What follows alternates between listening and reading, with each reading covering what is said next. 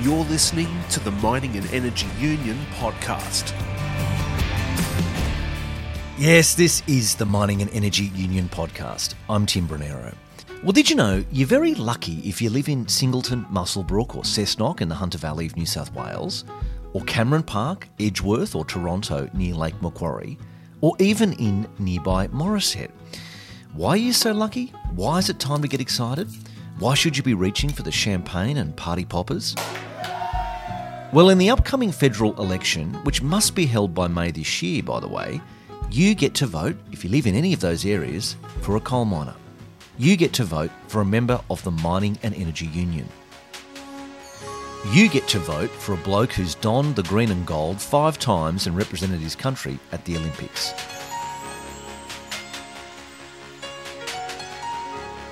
See, I told you you'd be pumped. I told you you'd be excited. Not everyone gets to vote for a coal miner, so savour it. Dan Repacholi is running for Joel Fitzgibbon's seat in the Hunter Valley, which is actually called Hunter. Joel is stepping down after 25 years of incredible service. And Dan's, well, he's a character, he's an Olympian, he's a former coal miner, a dad to eight year old Zoe and six year old Asher, and he's just signed up for an exhausting six months of campaigning to represent his local community. Anyway, I thought you might like to hear what makes Dan tick. He's on the line. Hey Tim, how are you? Very good, mate. Now, look, can you clear something up for me quickly? You're a five time Olympian, you've won gold medals at a couple of Commonwealth Games. If you're elected, will you be the first parliamentarian in history to also be training for an Olympics? So possibly I could be there, Tim. I'm not sure just yet. We'll uh, get through the election first, and then then my family and I and uh, and the party will sit down and discuss that later on. You haven't hung up your pistol. No, certainly haven't hung it up yet, and uh, still doing a little bit. So Olympics is a big thing, and it's a uh, it's an exciting thing to do. Um, I've been I'm a competitive person. I've been doing it my whole life, so it'll be a hard thing to give up. Tell us a bit about you leaving school at 15, getting your trade, your time at Mount Thorley Warkworth Open Cut, and your recent work, and, and Alex and your two lovely girls. Can you tell us a bit about you? Yeah, so yeah, left school when I was 15 years old to become a fitter and turner. Um, when my boss was lucky lucky enough to let me stay an extra year longer to become a toolmaker, which was nice of him. Spent 10 years there in Victoria, working in Campbellfield for it was pretty much we did all of our work for Ford, Toyota, and Holden for the manufacturing plants down there. And obviously that work dried up a lot once once the car industry shut down.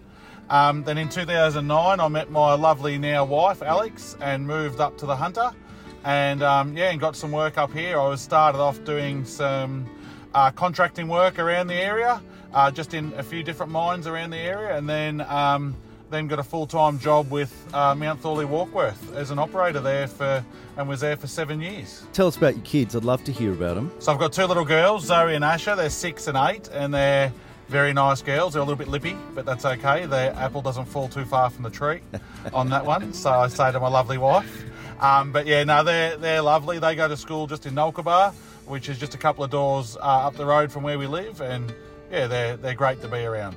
Hey Dan, why did you decide to throw your hat in the ring? Because it's a big commitment, a lot of work, and you, and you don't even have a guarantee that you'll get a job in the end. Yeah, that's right, Tim. It is a huge commitment and a lot of work. Um, as you said earlier, I've been to five Olympics, so work is not an issue for me. I know what hard work is and dedication is, so and that's what I'll be bringing to this. Um, but the real reason why I threw my hat in the ring is for safe, secure jobs and training because I've run an engineering company for the last four years and we can't find tradespeople.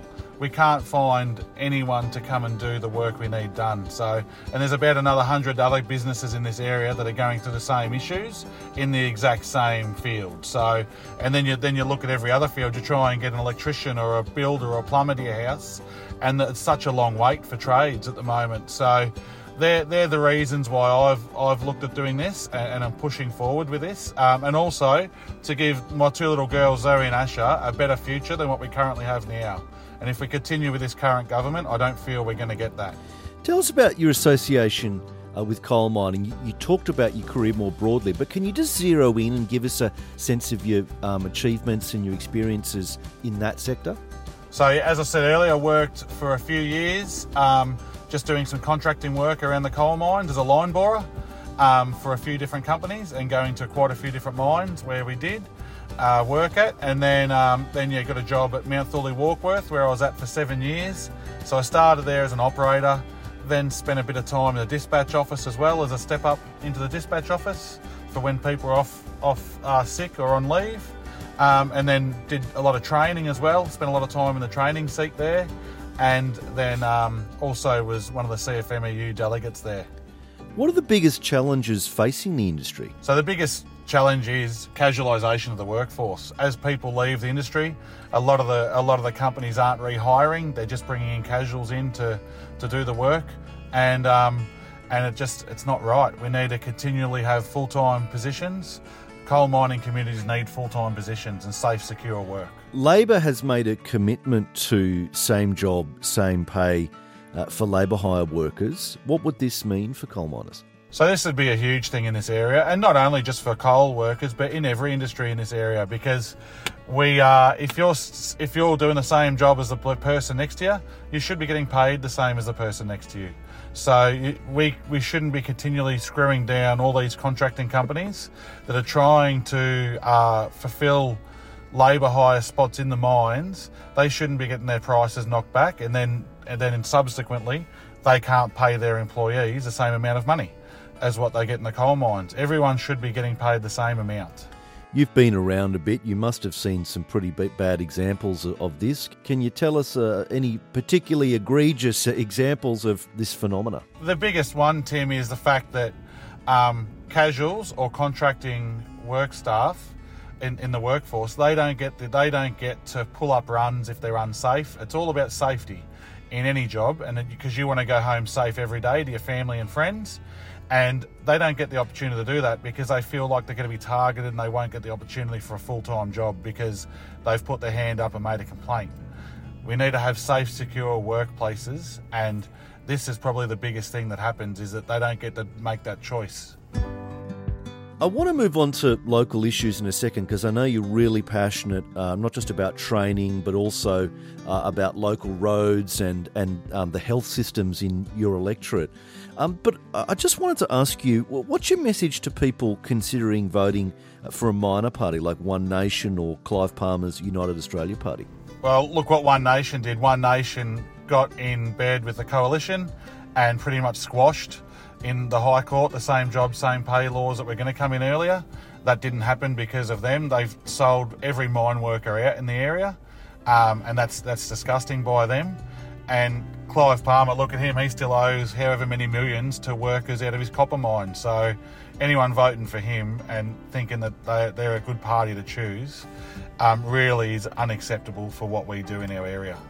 Knowing you, I know that you're itching to talk about local issues. You've mentioned training. You might go into a bit more detail on TAFE and the way uh, there's been a lot of uh, cuts in that area. But talk to us about um, the, the regional bulk billing rebate, you know, access to after hours GPs, and also I think you might cover some some of the road issues you're seeing. Uh, the Mandalong Road coming off the M1 at Morisset, the Glendale interchange. Can you give us a bit of detail on your, give us your local pitch? So with with us, big thing is Medicare, getting Medicare back on track, putting the funds into it instead of taking the funds away from it, which this current government continues to do. So we we will commit to, to fixing Medicare. We always have and always will as a Labor Party. We will always do that. Um, saving the GP after hours access service in Toronto and and around the rest of uh, Newcastle and Shortland area as well.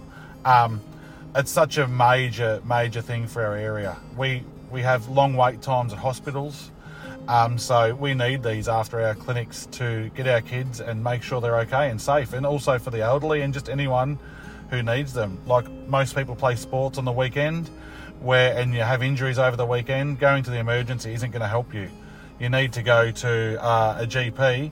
The GPs are trained exactly in what you need to to do. So they're such a crit- critical service for our area, and Labor's committed to saving them as well, putting the funds back into it that this current government has stripped out of it. So, which that's a great thing. Um, the roads, so there'll be uh, there's already been the Glendale interchange, Glendale interchange, sorry, that's been announced. There will be some other announcements coming soon. So Mandalong Road will get spoken about, and then also some other roads in the electorate as well.